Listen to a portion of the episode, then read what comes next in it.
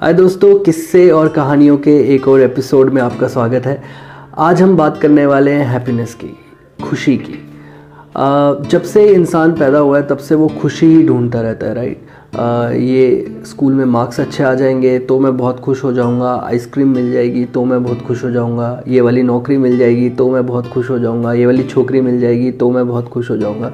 तो हमेशा हम लोग खुशी ढूंढते रहते हैं, लेकिन कभी कभी आपको ऐसा नहीं लगता कि एक्सटर्नल चीज़ों में जब हम खुशी ढूंढते हैं तो वो लिमिटेड होती है।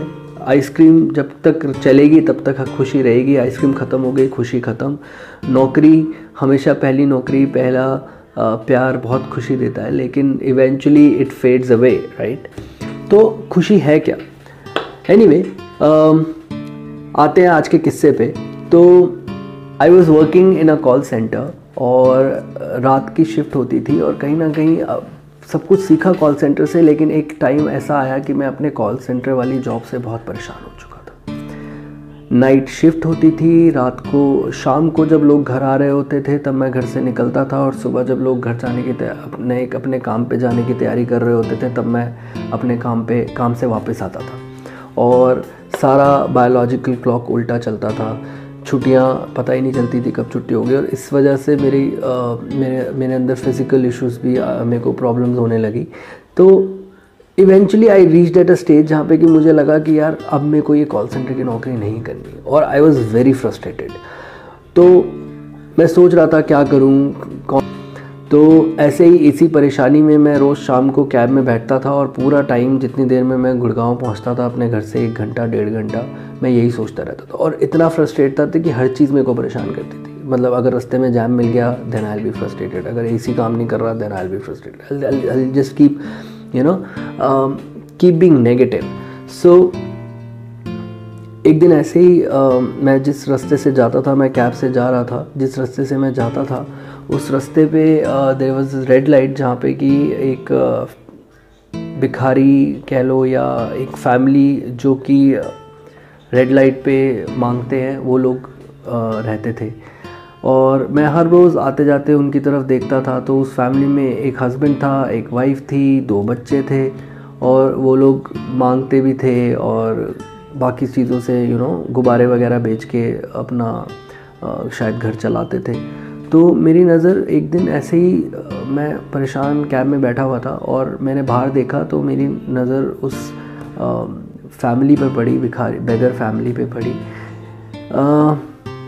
मैंने देखा कि वो दो बच्चे, एक गुब्बारा जो उनके शायद डैड बेचते थे या जो भी थे, उस गुब्बारे के साथ खेल रहे थे और वो लोग इतने खुश थे, वो हंस रहे थे, नाच रहे थे, उस एक गुब्बारे को लेकर।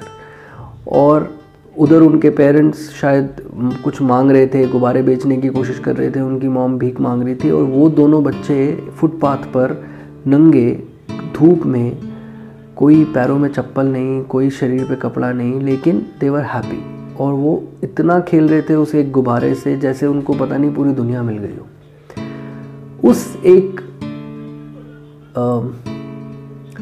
उस एक दृश्य को देखकर मुझे रियलाइज़ हुआ कि happiness is an internal factor उस दिन मैंने सब, मैंने ये जाना कि मैं एक एसी कैब में जा रहा हूँ, मेरे पास अच्छी नौकरी है, मुझे पैसा मिलता है महीने के एंड में, मेरी एक शादी है, मेरी एक वाइफ है, बच्चा है, मेरे सर पे छत है, मेरे पास खाने को है, सब कुछ है। और ये सब कुछ होने के बावजूद भी मैं परेशान था।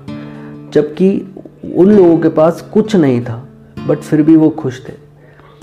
उस दिन मैंने फ़ैसला लिया कि मैं किसी बाहरी चीज़ को, किसी आउटसाइड फैक्टर को अपना यू नो बाहर किसी आउटसाइड फैक्टर को अपनी खुशी का कारण नहीं बनने दूँगा और अपनी खुशी अपने अंदर ही रखूँगा, अपनी इंटरनल हैप्पीनेस को लेके आऊँगा। तो आई थिंक ये सबसे बड़ी बात है। It's a moral of the story today that अगर आप खुश रहना चाहते हो तो प्लीज़ बाहर की चीज़ों पर खुशी को निर्भर ना रखो बल्कि खुशी अपने अंदर ढूंढो कि आपको क्या करना अच्छा लगता है क्या लोगों से बात करना अच्छा लगता है कुछ काम करना अच्छा लगता है।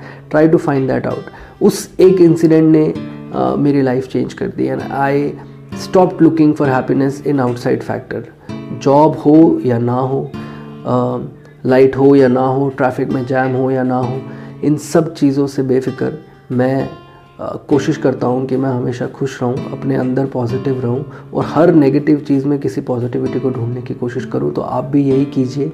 कुछ भी हो भसड़, लेकिन कभी भी अपने आप को इतना परेशान ना करें कि बाकी चीज़ों पे उसका असर पड़ने लगे। इससे बेटर ये है कि आप हर नेगेटिविटी में कुछ पॉजिटिविटी ढूंढें और आगे बढ़ें।